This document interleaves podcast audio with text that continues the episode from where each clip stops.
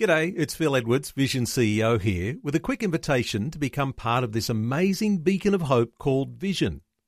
Together we can put our love into action to help people of all kinds build or rebuild their lives on the truth of God.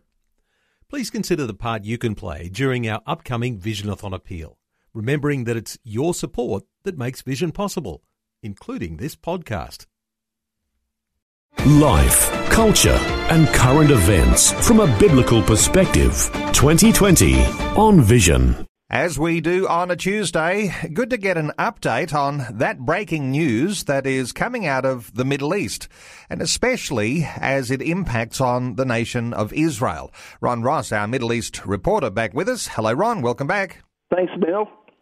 Uh, Ron, significant things happening, and while we're all anticipating the visit of Benjamin Netanyahu to Australia, uh, perhaps in this next couple of weeks, he's actually visited the British Prime Minister for discussions about settlements and trade in their first meeting in London.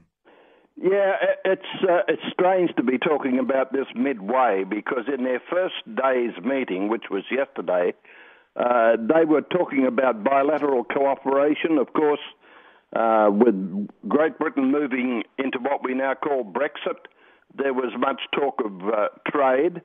What I thought was very interesting in reading between the lines was the British Prime Minister Theresa May uh, was quite happy to talk about a two state solution to peace. But Netanyahu avoided the two state reference. He said Israel shares a desire for peace though he didn't mention two states. And it seems to me in recent months uh, he's been moving away from a two state solution altogether. I don't know if he's been encouraged by Donald Trump to go this way, uh, but he warned that uh, any area given to the Palestinians would only provide a front line for Iran in the Middle East. Uh, he said, I don't have any conditions on entering into ne- negotiations, but he didn't expand any further. Uh, he's coming out here later this month, and I found a website uh, over the last couple of days uh, where people are trying to organise protests about his visit. Um, he's used to that, of course, uh, but very interesting to me to see that there are those in Australia who, who want to protest the visit of the Prime Minister of Israel. It'll be very interesting uh, to monitor a number of things as you're raising them, Ron. Uh, when he's visiting the US and he's visiting Australia, uh, how his reaction is to those proposals for a two state solution. And as you say, uh, it, where there are organised protests, uh, the idea that there might be an anti-Semitic style movement in Australia could be very interesting to monitor along, and no doubt we'll have some commentary on those things as news continues and begins to break uh, with his visit to Australia. Uh, let's talk about uh, some other things that are going on with Israel. Israel has nabbed a terror gang who were plotting attacks and kidnapping. What's the story? Yeah, the Israel security forces uncovered a series of plots uh, which were targeting towns in the north of Israel in a joint operation of the IDF, Israel Police, and Shin Bet Internal Security Agency. A terrorist gang from the Palestinian Authority area was uncovered and captured before they were able to strike. The terror cell was reportedly part of a large operation in the Hebron area directed by Hamas terror regime in Gaza. During interrogation by Shin Bet agents, it was revealed that members of the cell used Facebook to communicate with their Hamas handlers in Gaza. Interestingly, Ron, where there is conflict, uh, the conflict continues on, even though it may not be a major conflict, but uh, Israel doesn't hold back uh, when it has been under attack, and there's been some Air Force hits on Hamas in Gaza. Yeah, there were some uh, uh, rockets fired by Hamas into Israel. Uh, they landed on open land. They didn't hit, uh, kill anybody. But the Israel Air Force struck three Hamas positions in Gaza on Monday in their latest uh, Israel uh, retaliation for rocket fire. Early on Monday, an IDF tank fired, destroyed a Hamas position in the northern Gaza Strip. Interesting to note that Hamas has reported that a senior member of the group's military wing, the Azadine Al Qassam Brigade, was killed in, a, in an explosion in Gaza on Saturday night. Uh, so certainly the uh, brutality and fighting continues. Well, a little further to the north, uh, let's turn some attention to Syria, where leaders are meeting to consider uh, a further ceasefire in Syria. Yeah, these are experts from Russia, Turkey, Iran, and the United Nations. They're holding a technical meeting in Kazakhstan's capital, Astana, to discuss the implementation of the Syrian ceasefire agreement. A spokesman said that representatives of Jordan are expected to take part for the first time. Russia, Turkey, and Iran have been trying to shore up a shaky ceasefire after almost six years of fighting in Syria that's killed at least 400,000 people and, of course, displaced millions. Russia has been backing Syrian President Bashar al Assad, while Iran is the patron of Hezbollah, which also supports Assad.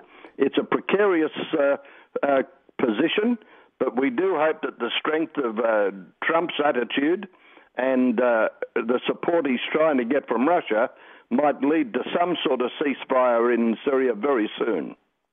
Let's talk about Trump's uh, travel ban in the US and the idea of keeping out uh, militant extremist terrorists from the United States. But the Arab visa holders, as uh, I understand it from stories overnight, racing into the US while the court has some issue with that ban. Yeah, the, the report uh, that I have says visa holders from seven Muslim majority countries who were turned away from the US due to Trump's travel ban are racing to enter the US through the window opened by legal challenges. What concerns me about this situation is that they're flooding the airlines, people from Syria, Iran, Iraq, Libya, Somalia, and Yemen. And uh, I would think if I was organizing terrorism, I'd be trying to get my would be terrorist onto a flight as quickly as possible.